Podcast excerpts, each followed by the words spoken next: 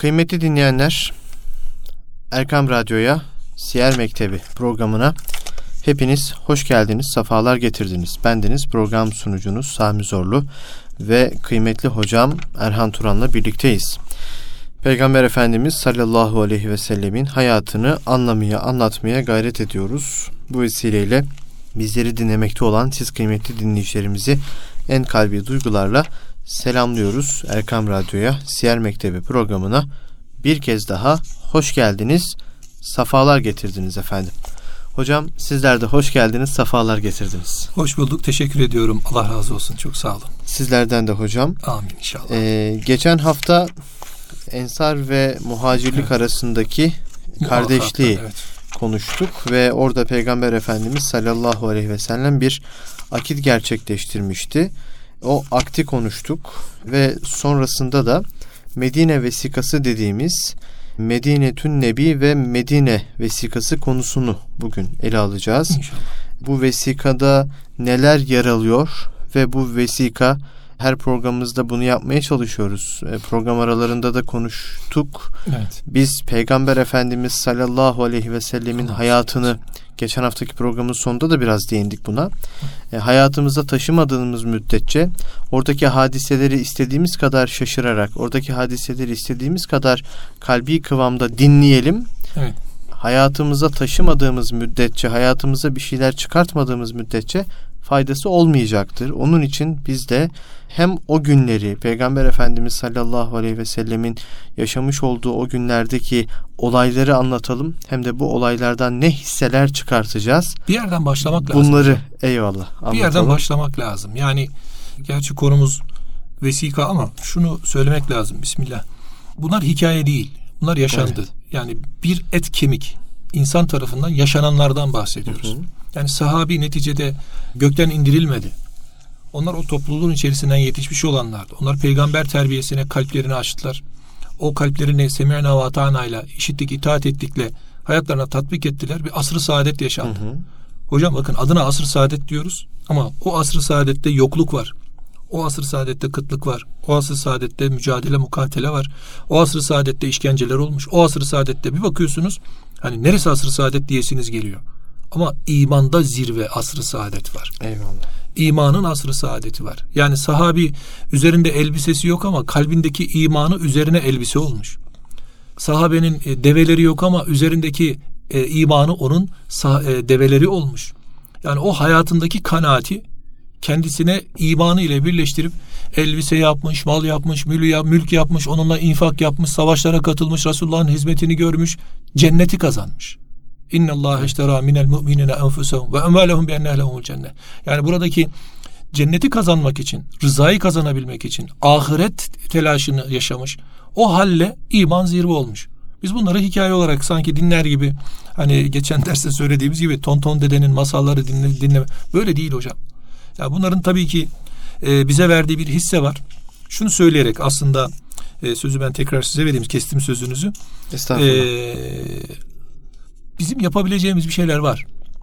Yani bu Kur'an bize indi. Sahabi o Kur'an'ı anladı, anladığı kadarıyla yaşadı. E biz de anlayıp anladığımız kadarıyla yaşamakla mükellefiz. Yani herhalde işte 6300 küsür ayet diyelim. Galat ifadesiyle 6666 herkesin duyduğu sözü söyleyelim. Ayetin bir tanesini herkes kendi hayatında tatbik edebilecek hale gelse yani herhalde düzelmeyecek bir olay yok diye düşünüyorum. Ben. Eyvallah. Yani mihmandarımız Kur'ansa, yolunda yürüdüğümüz Kur'ansa ve Hazreti Peygamber Aleyhisselatü Vesselam'la yürüyorsak herhalde e, yanlışa gitmeyiz diye düşünüyorum. Eyvallah. Az önce bahsettiniz hocam. İmanda zirve dediniz. Evet. Ee, evet. Kalbi anlamda zirveye çıkan bu sahabe efendilerimiz evet işte iyi bir din eğitimi alarak buraya ulaşmadılar. Çocuklarında Müslüman bir aileden gelmiyorlar. Tabii sayısal sözleri fullemediler. Eyvallah. Kalbi kıvamda çok Tabii. diplerde olan insanlar Tabii. zirveye geldiyse Tabii ki. Cahiliye dönemi. Cahiliye döneminden evet. dolayısıyla e, zannediyorum bizler e, az bir gayretle biraz böyle işte Peygamber Efendimiz sallallahu aleyhi ve sellemin hayatını hayatımıza tatbik ederek ee, Yine Kur'an'la konuşmak lazım. Kur'an'la Kur'an-ı Kerim'de hocam evet. meyil istiyor.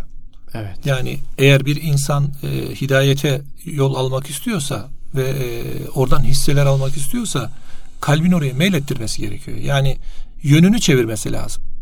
E, yönünüzü çevirdikten sonra olay düzelmeye başlıyor. Yani ilişkileriniz düzeliyor. Ne bileyim ahiret ahvaline, ahiret telaşına düşenin dünya hali de güzel oluyor. Niye? Çünkü bir kanaat oturuyor. Dünyanın gelip geçici olduğunu bildiği için, heva heves olduğunu bildiği için, bildiği için, oyun ve eğlence olduğunu bildiği için, onun için ahiret esas olduğu için, hedef olduğu için bunlar e, basit geliyor. Evet. Yani sahabi böyle. Yani elindeki malın yarısını infak etmesi muakatta geçen hafta konuştuğumuz üzere zor gelmiyor. Seve seve yapıyor. İşte hurma devşirirken yaptıkları hadisedeki gibi fazlasını ona vermenin yollarını arıyor. Yani bizdeki gibi cebindeki son kuruşu da tırtıklayayım diye derdine düşmüyor. Ahirete imanımızın kuvvetiyle dünyaya olan meylimiz ve dünyadan olan ahirete olan istifademiz artar ya da azalır hocam. Eyvallah. Bu terazinin kefesi gibi. Eyvallah. Buradan yola çıkarak hocam. Evet abi. E, biraz böyle çuvaldızı evet, kendimize batırmış evet. olduk bugün. e, Medine vesikasını konuşacağız bugün. İnşallah. Programımızın başında da ifade ettik. Bu vesikada neler yer alıyor ve biz bu vesikadan neler çıkartacağız hocam? İnşallah. Euzubillahimineşşeytanirracim. Bismillahirrahmanirrahim. Elhamdülillahi Rabbil alemin. Ve salatu vesselamu ala Resulina Muhammed ve ala alihi ve ashabihi ecmain. Ve ba'd. E, aslında girişimiz biraz hızlı oldu sanki ama neticede Medine vesikasının maddeleri içerisinde de e, bunlar konu olarak karşımıza çıkacak. Yani evet. Resulullah Aleyhisselatü Vesselam'ın Medine'de yapma, yapmış olduğu en büyük ikinci icraat Medine vesikası diyebiliriz. Birincisi Hazreti Peygamber'in toplum için yapmış olduğu icraat muahattı. Kardeşlikte bunu konuşmuştuk. İkincisi de Resulullah Aleyhisselatü Vesselam e, Medine vesikası diye bir toplumsal sözleşme bugünün anlayacağı ifadesiyle Buna vesika, vesikatun nebi. Efendimiz Aleyhisselatü Vesselam tabi önce Medine'nin bir kısaca bir halinden bahsedelim. Ondan sonra vesikaya gelelim. Buyurun efendim. O zaman anlaşılacak bu sanki. E, Medine e, tabi toprakları daha çok böyle ziraate münasip. Temiz ve havası böyle güzel bir e, memleket. Suyu var. E, hurma bahçelileri daha çok böyle yemyeşil. Hı hı. Aslında güzel bir belde olarak geçiyor. Belde-i Tayyibe deniyor buna. E, orada tabi e, daha çok Yahudiler Medine'de Evs ve Hazreç diye iki Arap kabilesi var. Bunu daha önce konuşmuştuk. Aralarında Boğaz Harbi denilen 120 yıl kadar süren kanlı savaşlar vardı. İki Arap kabilesi. Az da olsa müşrikler var. E, Kaynuka, Beni Nadir ve Kureyza oğulları. E, bunlar var. Beni Kaynuka, Beni Nadir ve Beni Kureyza var. Yani üç Yahudi kabilesi mevcut. Bu bölge daha çok böyle Yemen'de işte Romalı, Romalıların işgaliyle vesaireyle bulunmuş olan tahripten sonra e, bir de Kudüs'ten gelenler bu bölgeye yerleşmişler. Kur'an-ı Kerim Seylül Arim diye Sebe suresinde onlardan bahsediyor. Konumuz o değil oraya girmeyeceğim. Hı hı. Burada bu harplerle birlikte Es ve Hazır için yaşamış olduklarıyla birlikte bir e, kan davası hali vardı. Neden önemli? Çünkü bu iki topluluk hem Arap kabileleri hem de Yahudi kabileleri Mekkeli müşriklerin de arada bir kışkırtmalarıyla Resulullah Aleyhisselatü Vesselam'la mücadele edecekler. Bunu Hendek'te çok açık göreceğiz mesela. Hı hı. Bedir'de göreceğiz, Uhud'da göreceğiz. Ama daha net şeyde görülecek. Hendek'te görülecek. Beni Kureyza'nın ihaneti.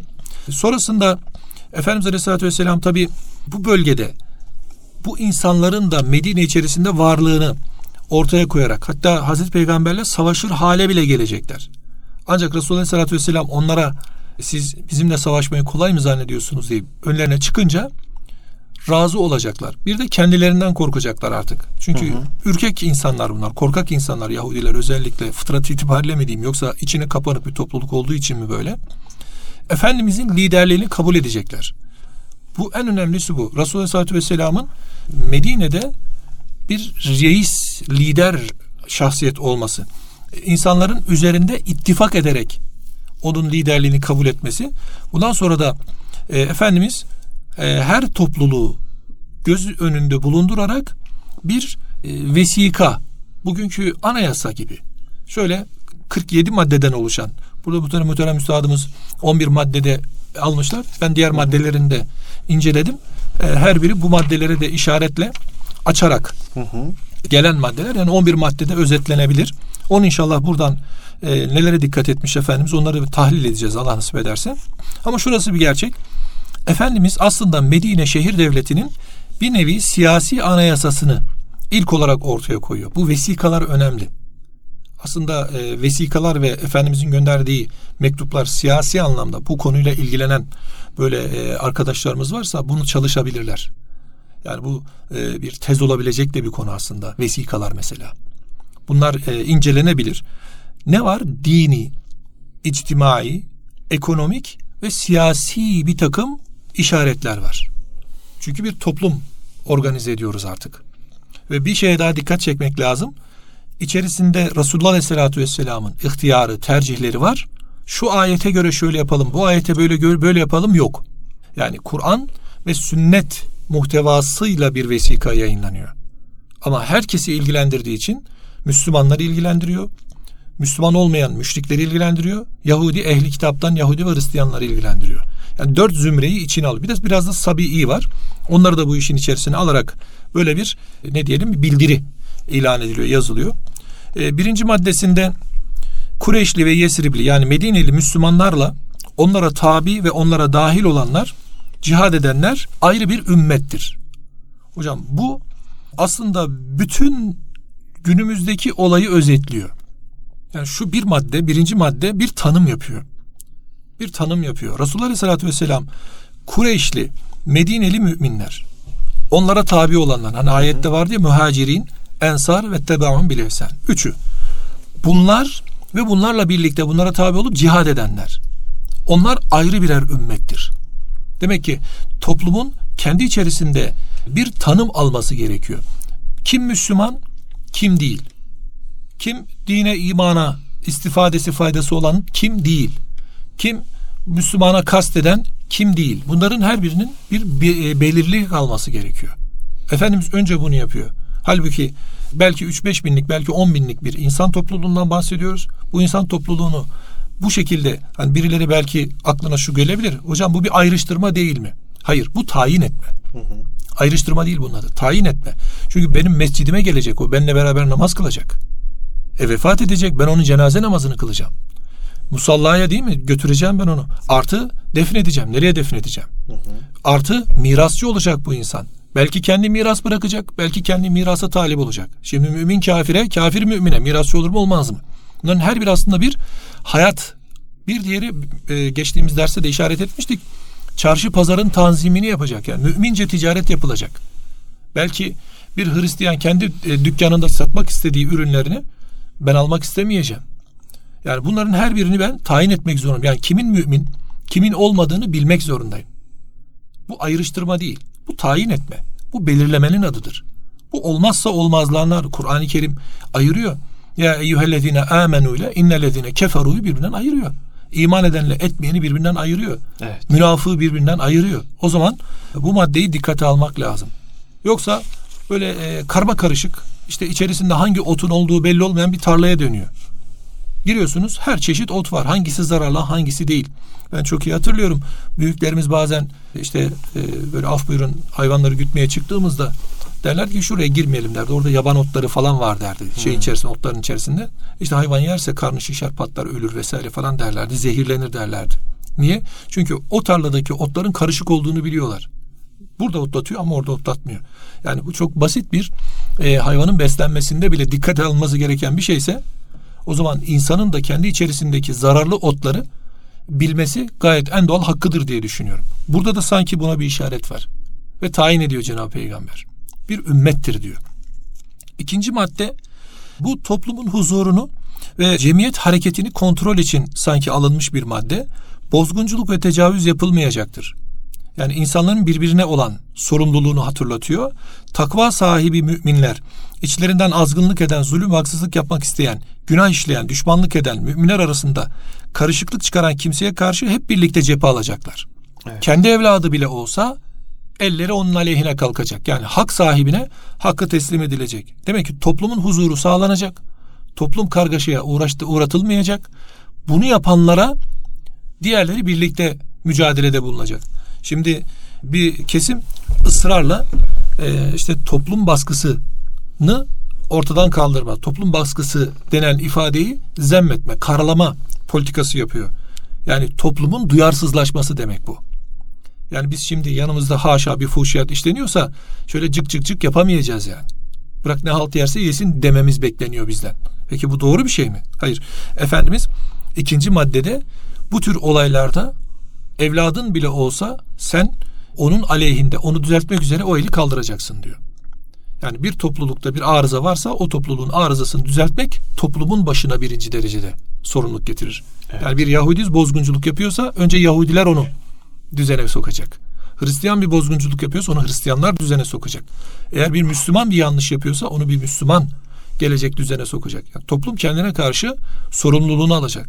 İkinci madde tamamen aslında e, huzur ve cemiyet hareketini belirlemede esastır bence. Bir diğeri cinayet işlenmeyecek. Yani hı hı. kimsenin e, canına kastedilmeyecek.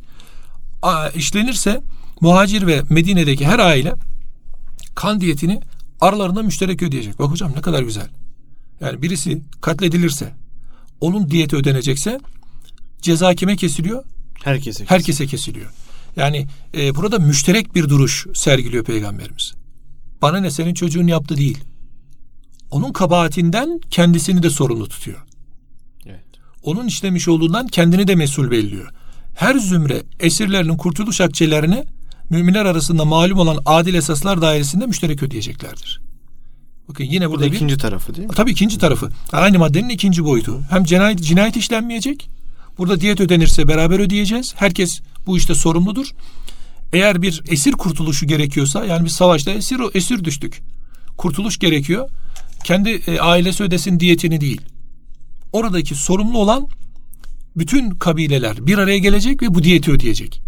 Hani şu Yahudi çarşısında bir mümin hanımın, bir mümine hanımefendinin başörtüsünü çeken Yahudi'yi katleden bizim Müslümanımızı şehit ettikleri zaman Efendimiz onun kurtuluş akçesini almak için yani onun e, e, cinayete sebeple kısasen diyetini almak için Beni Nadir'e gidiyor. Beni Nadir'e diyor ki siz de bu diyete ortaksınız. Çünkü sizin ekibinizden oldu bu.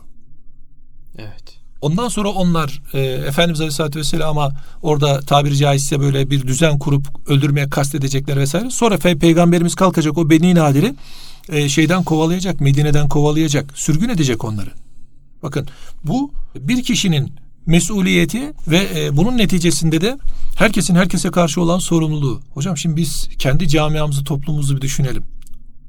Yani komşumuz içerisinde böyle insanlar ya da bu bu tür sorumluluk alanında bizi ilgilendiren meseleler yani aldatıyorsa komşumuzu bunu uyaramıyorsak yani e, bir ticarette birisinin yaptığı sahtekarla bak bunu böyle yapma diyorsak diyemiyorsak ben tanıyorum mesela geçen e, bir arkadaşım ziyarete geldi ta ilahiyat dönemlerimden bir arkadaş bir arkadaşı sordum falanca ne yapıyor dedim hocam dedi Allah onu affetsin dedi ilahiyat mezunu ne o hayırdır dedim. Ticaret yapıyor hocam dedi. Lan ticaretin neyi var dedim.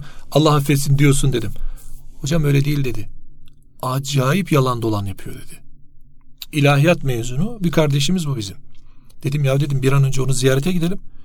Gereken dedim uyarıyı yapalım. Ya biz de biz de üzerimize düşen vazifeyi yerine getirelim. Hocam ben çok söyledim diyor. Bana ne dedi biliyor musunuz diyor. Kardeşim benim dinimdir yaşarım istediğim gibi.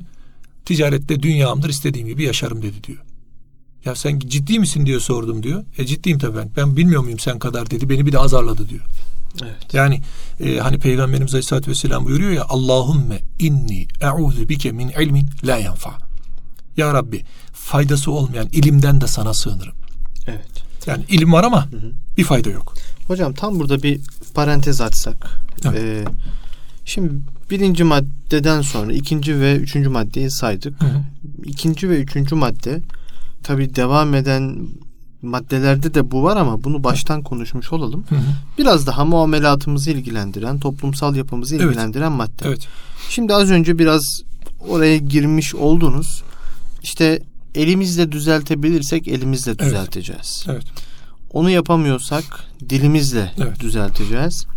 Onu da yapamıyorsak kalbimizle buz edeceğiz evet. diye bir hadisi, hadisi şerif, şerif var. Evet. Şimdi bunu günümüzde işte az önce örneğini verdiniz. Kendinizin yaşadığı bir örneği verdiniz. Maalesef yapamıyoruz. Yapsak da faydalı olmuyor. E, bu hadisi gerçekleştirirken ölçümüz ne olacak hocam? Biz nereye kadar elle müdahale edebiliriz? Nereye kadar dille müdahale edebiliriz? Nereden sonra artık kalbimize bırakacağız o işi? Şimdi Efendimiz Aleyhisselatü Vesselam men ra'a minkum munkeran fel yugayyirhu biyedih diyor. Sizin hı hı. buyurduğunuz rivayetin Arapçası. Diyor ki sizden birisi bir kötülük gördüğü zaman bunu eliyle düzeltsin. Evet. Ee, bunu ben e, sohbetlerinde dinlemiştim. Muhammed Nabulsi Hoca Efendi var Şam ulemasında. Evet. Dinlemiştim ve okudum. Şerhlerde de gördüm. Çok güzel bir tespit yapmıştı. Hoşuma gitti. Paylaşayım. Diyor ki bir müminin eliyle düzeltmesi bazen mümkün olmayabilir. O yüzden fe illem yastati' diyor. Gücünüz yetmezse. O zaman bizim demek ki iki duruşumuz var. Bir, gücümüzün yetebilecekleri var. Bir de gücümüzün yetemeyecekleri var. Evet. Şimdi gücümüzün yetemeyecekleri tamam. Ne onlar? İşte toplumun belki çok galiz olan suçları vardır. İşte adam hırsızlık yapmıştır, adam öldürmüştür. Bunun cezalandırılması gerekiyor. Bu cezalandırmaları ya da bu düzeltmeleri biz yapamayız. Bunu kim yapar? Toplumun kolluk güçleri yapar. Asker yapar, polis yapar. İşte 15 Temmuz harekatı oldu. Asker, polis işe müdahil. İşte vatandaş kendince müdahil yapabildiği kadar. Eğer elle düzeltemeyeceksek bunun şikayet mercileri buralar kullanılacak. İşte oranın polisi, askeri, bekçisi, kimse oradaki zabıtası o burada müdahil olacak. Ama bizim elle düzeltebileceğimiz alanlar var. Kendimizden başlayacağız önce elle düzeltmeye. Yani elimizle kendimizi düzeltme kolaydır. Yanımızdaki çoluğumuzu çocuğumuzu düzeltmek kolaydır. Hısımızı akrabamızı düzeltebilmek kolaydır. Ha buna gücümüz yetmezse o zaman işin febilisani kısmı devreye giriyor. Dil ile düzeltme. Diyor ki hoca efendim İmam İbn Hamdi Hoca dille düzeltmek de diyor. Elbette ki herkesin emri bil maruf ve nehi anil münkerde bir vazifesi vardır. Önce hayata tatbiktir çünkü. Hı hı. Herkesin hayatıyla zaten örnek olması üzerine bir farzdır. Şimdi biz e, emri bil maruf ve nehi anil münkeri yaparken gücümüzün yettiği derecede yapabiliriz. Ama özel alanda bu işi kim yapar? Ulema yapar. Nasihat ehli yapar. Efendimiz eddinun nasiha buyuruyor. Din nasihattir buyuruyor. Soruyor sahabi kulne limen ya Resulallah. Kim için nasihattır? Kale lillahi. Allah için bir nasihattır. Allah'ın nasihatiyle nasihatlemek her baba yiğidin harcı değil hocam. Yani bunun için biraz mürekkep yalamak gerekiyor. Bu işte ehil olmak gerekiyor. Feselu ehle zikir. Zikir ehli. Bu işi bilene sormak gerekiyor. Kale lillahi ve kitabihi. Kur'an ile kitabıyla nasihat etmektir. Yani Allah'ı, kitabı ve rasulihi, Resulünü bilenlerle bunun mücadelesi yapılması gerekiyor. Yani nasihati de yaparken herkes bilir bilmez konuşmayacak. Bu alan din hocam. Yani ince çizgi. Evet. İki ucu keskin bıçak. Yani nereden tutsak tutmayı bilmezsek bizi kanatacak bir hal bu. Diyor ki veli rasulihi veli eimmetil müslimin. O eimme-i müslimin yani Müslümanın eimmesi, önde gelenleri, idarecileri, yöneticileri, devlet adamları, işte milletvekilleri vesaire bunlar için bunların düzeltilmesinde birer nasihat ve le ve ammesi yani vatandaş için birer nasihat. O zaman bu bir kategori. Allah, kitap, peygamber, eimme yani oradaki yetkili olanlar sadece devlet idaresi demek de doğru değil. Yani bir şirketin de idarecisi de aynı konumda. Artı avam için birer nasihat tablosu var. Yani her birinin nasihat alacağı kalite ve nasihat edecek kimsenin kalitesi farklı olur.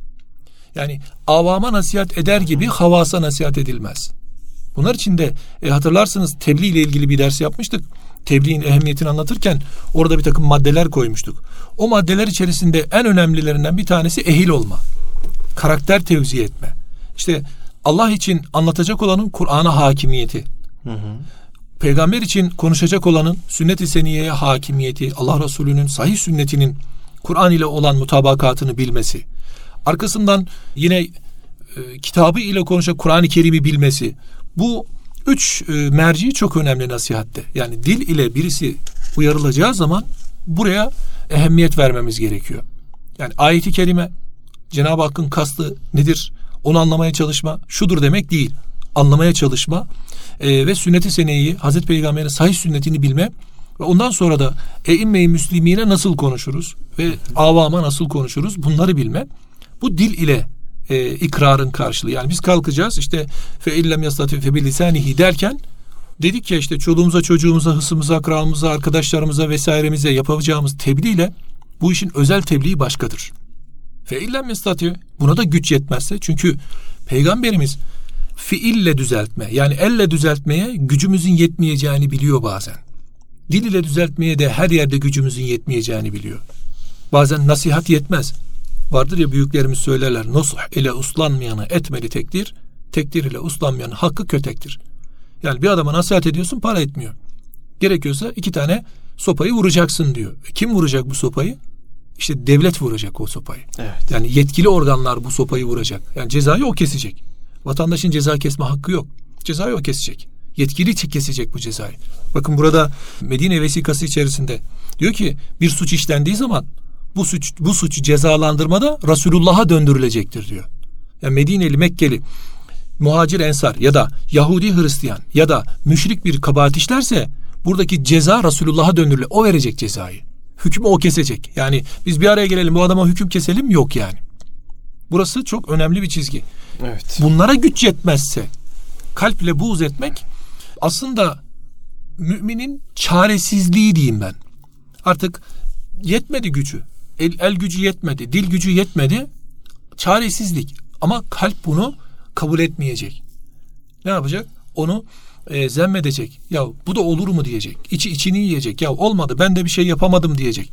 Rahatsız olacak kalbi bundan. Yoksa ya kardeşim elde düzeltmek benim işim değil. Nasihat etmeyi de beceremem. E, ne yapayım?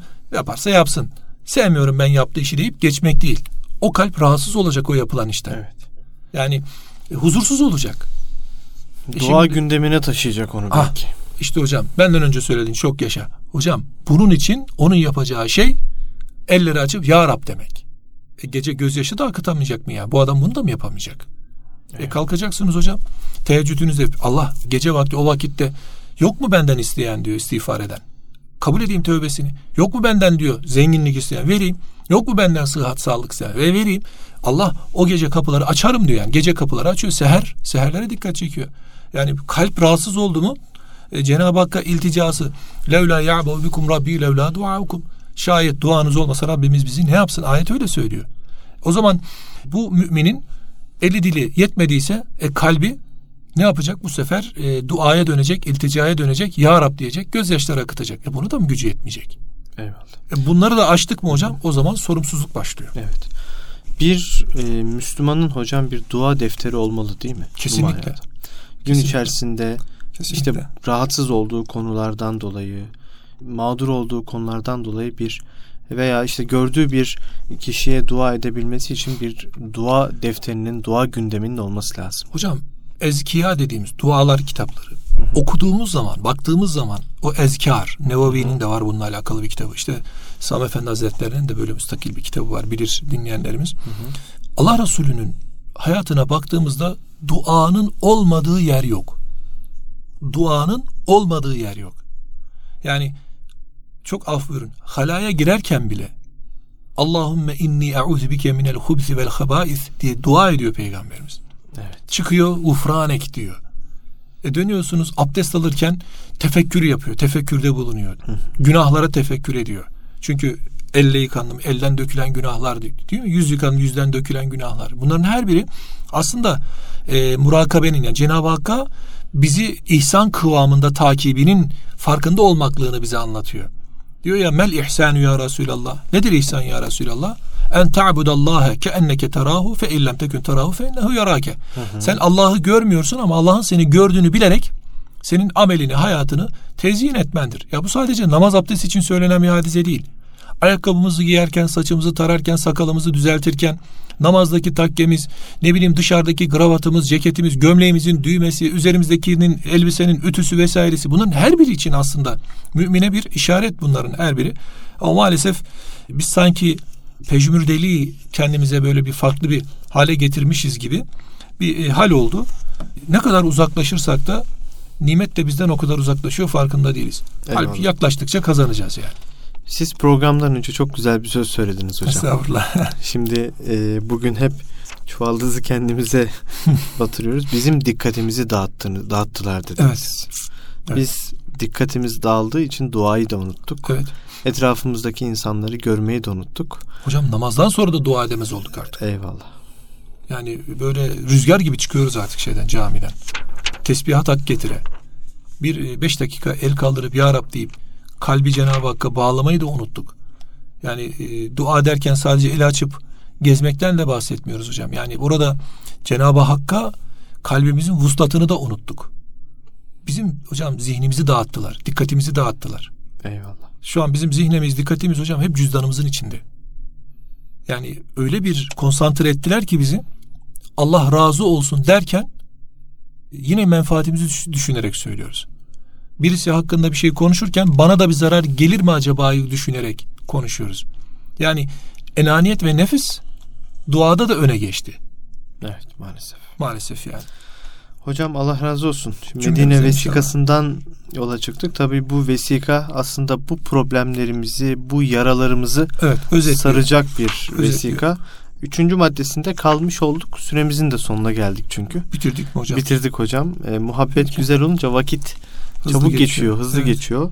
Gönlünüze sağlık. Üçüncü Aa, maddede kalmış olduk. Tamam inşallah. E, dördüncü maddeden itibaren Medine vesikası bize ne anlatıyor? Bu vesikada Peygamber Efendimiz sallallahu aleyhi ve sellem nelere dikkat çekiyor? Bunları önümüzdeki hafta inşallah, inşallah. dinleyicilerimizle paylaşacağız. İnşallah. Çok çok teşekkür Allah ediyoruz tekrar. İnşallah. Gönlünüze Allah. sağlık hocam. Sizler sağ olun. Çok teşekkür ediyorum. Allah razı olsun. Kıymetli dinleyenler, Erkam Radyo'da Erhan Turan hocamla birlikte Siyer Mektebi programındaydık. Bu hafta Medine vesikasını konuştuk ve konuşmaya devam edeceğiz diyelim. Allah'a emanet olun. Kulağınız bizde olsun efendim.